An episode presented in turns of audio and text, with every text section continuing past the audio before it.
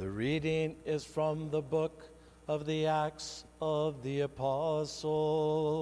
Let us be attentive. In those days, Stephen, full of grace and power, did great wonders and signs among the people. Then some of those who belonged to the synagogue of the freedmen, as it was called, and of the Cyrenians, and of the Alexandrians, and of those from Cilicia and Asia, arose and disputed with Stephen. But they could not withstand the wisdom and the spirit with which he spoke. Then they secretly instigated men who said, We have heard him speak blasphemous words against Moses and God. And they stirred up the people and the elders and the scribes. And they came upon him and seized him and brought him before the council and set up false witnesses who said, This man never ceases to speak words against this holy place and against the law. For we have heard him say that this Jesus of Nazareth will destroy this place and will change the customs which Moses delivered to us. And gazing at him, all who sat in the council saw that his face was like the face of an angel. And the high priest said, Is this so? And Stephen said, Brethren and fathers, hear me. The God of glory appeared to our father Abraham when he was in Mesopotamia, before he lived in Haran, and said to him, Depart from your land and from your kindred, and go into the land which I will show you. Then he departed from the land of the Chaldeans and lived in Haran. And after his father died, God removed him from there and into this land in which you are now living. Yet he gave him no inheritance in it, not even a foot's length, but promised to give it to him in possession and to his posterity after him, though he had no child. But it was Solomon who built a house for him. Yet the Most High does not dwell in houses made with hands, as the prophet says Heaven is my throne, and all of the earth is my footstool. What house will you build for me, says the Lord? Or what is the place of my rest? Did not my hand make all these things? You stiff necked people, uncircumcised in heart and ears, you always resist the Holy Spirit. As your fathers did, so do you. Which of the prophets did not your fathers persecute? And they killed those who announced beforehand the coming of the righteous one whom you now have betrayed and murdered, you who received the law as delivered by angels, and yet did not keep it. Now, when they heard these things, they were enraged, and they ground their teeth against him. But he, full of the Holy Spirit, gazed into heaven and saw the glory of God, and Jesus standing at the right hand of God, and he said, Behold, I see the heavens opened and the Son of Man standing at the right hand of God. But they cried out with a loud voice and stopped their ears and rushed together upon him. Then they cast him outside of the city and stoned him. And the witnesses laid down their garments at the feet of a young man named Saul. And as they were stoning him, Stephen prayed, Lord Jesus, receive my spirit. And then he knelt down and cried out with a loud voice Lord, do not hold this sin against them. And when he had said this, he fell asleep.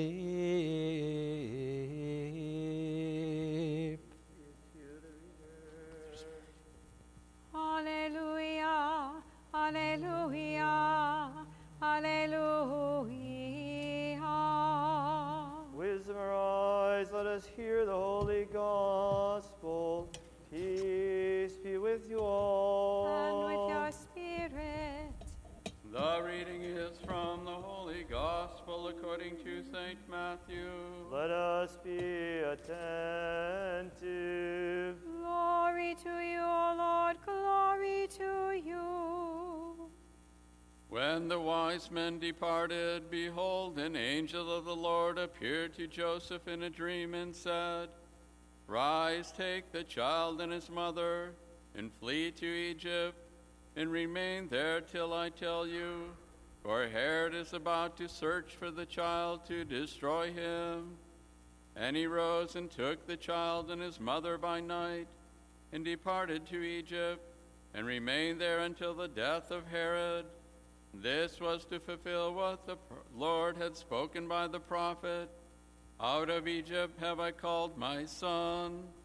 Then Herod, when he saw that he had been tricked by the wise men, was in a furious rage, and he sent and killed all the male children in Bethlehem and in all that region who were two years old or under, according to the time which he had ascertained from the wise men. Then was fulfilled what was spo- spoken by the prophet Jeremiah. A voice was heard in Ramah, wailing in loud lamentation, Rachel weeping for her children. She refused to be consoled because they were no more. But when Herod died, behold, an angel of the Lord appeared in a dream to Joseph in Egypt, saying, Rise, take the child and his mother, and go to the land of Israel. For those who sought the child's life are dead. And he rose and took the child and his mother, and went to the land of Israel. But when he heard that Archelaus reigned over Judea in the place of his father Herod, he was afraid to go there, and being warned in a dream, he withdrew to the district of Galilee. And he went and dwelt in a city called Nazareth, that what was spoken by the prophets might be fulfilled. He shall be called a Nazarene.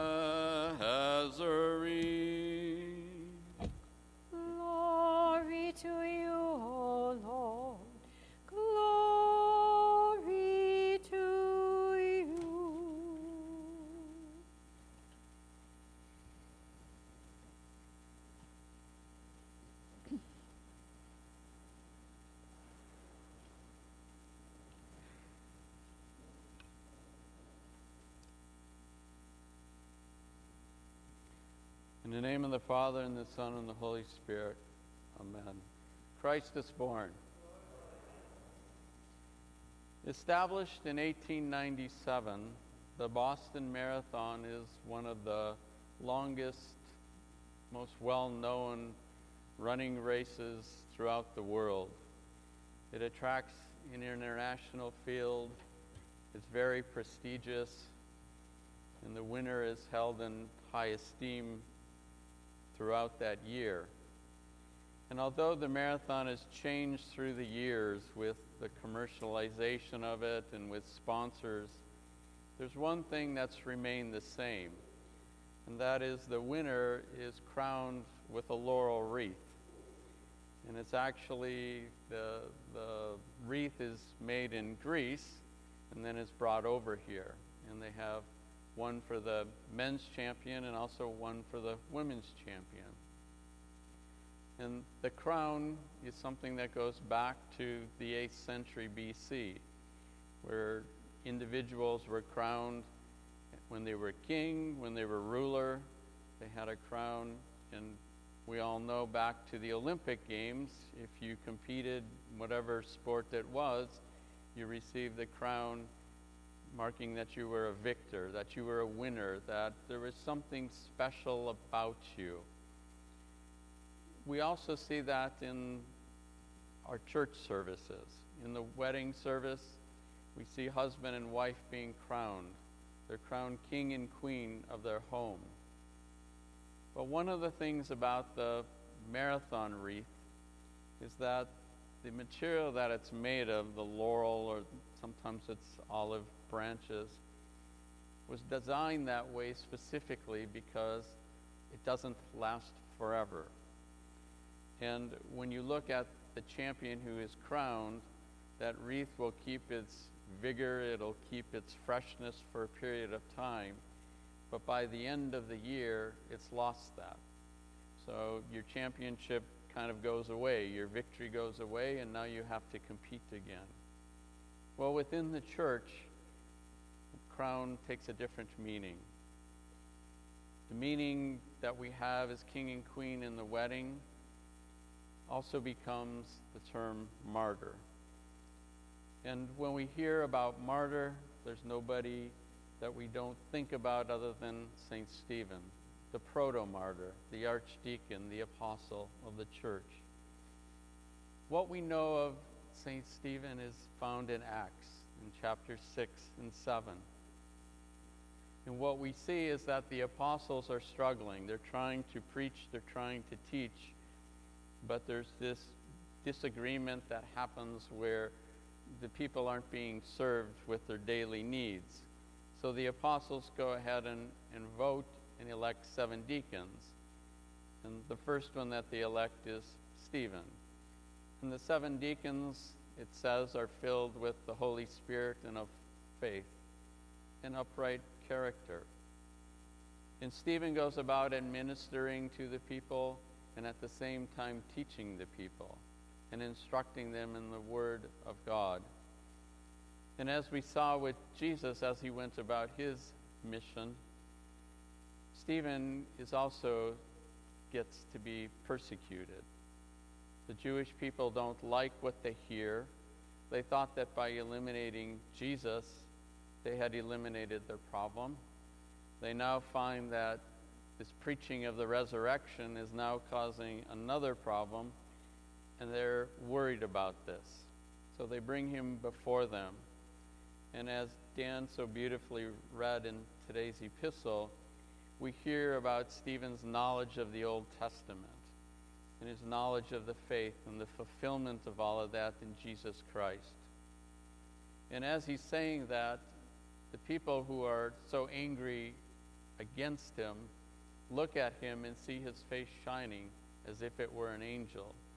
So even though they're so angry and upset with him, the brilliance that's within him is even visible to them. And as he goes forward with his message to them, we hear that there's gnashing of teeth. While they're gnashing of teeth, he's looking up into the heavens and he sees Christ standing at the right hand of God the Father. And then we heard about how he was finally martyred, how he was stoned to death. And as he was stoned to death, he kept his peace, he kept his patience. He went through that in the same way in which Christ went through his passion. And the term martyr is witness. The term martyr doesn't just mean that you die. Martyr means that you're testifying to something and you're willing to die on behalf of that. And that's what St. Stephen did.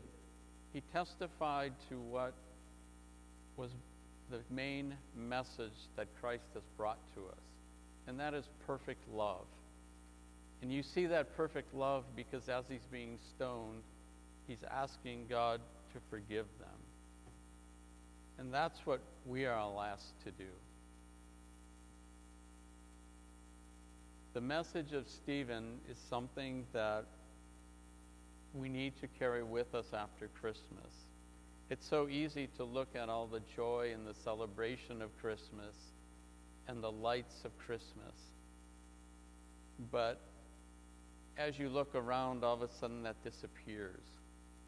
That's the world. Christ is not of this world. The darkness will always try to overtake the light. We saw it with Christ in his mission, we saw it in his crucifixion, we see it in St. Stephen. But the interesting thing is that the darkness can't overtake the light.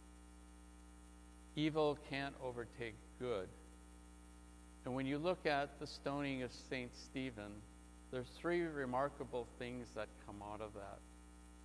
First of all, the hymns yesterday spoke of the stones God made into a ladder, a ladder that Stephen walked up to go into heaven to receive his crown of martyrdom. Secondly, we hear in the epistle they laid the clothes, their clothes while they were stoning him at the feet of Saul.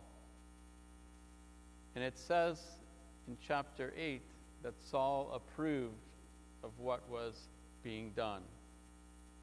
Yet this same Saul, in a short period of time, is going to see the risen Christ, and his life is going to be totally transformed. The third thing is a widespread persecution now breaks out. So those Christians in Jerusalem now leave, and they're scattered throughout the rest of that area. So, what happens? Out of this act of evil, we have St. Stephen who gets some martyrdom and is welcomed into heaven. We get the holy apostle Paul, who will spread the gospel to all extents of the world. And we now have other Christians who are going into other lands who are going to preach the gospel. Darkness cannot overcome the light. Evil cannot overcome good. That's the central message of Christ.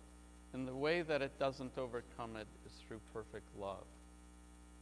My prayer is that we can all, no matter what persecutions we face, whether it be verbal persecutions, whether it be physical persecutions, whether it be internal persecutions and things that we struggle with. May we also witness our faith in those times. May we call upon Christ. May we abide in him as St. Stephen did and as all the other martyrs have throughout the ages. Amen.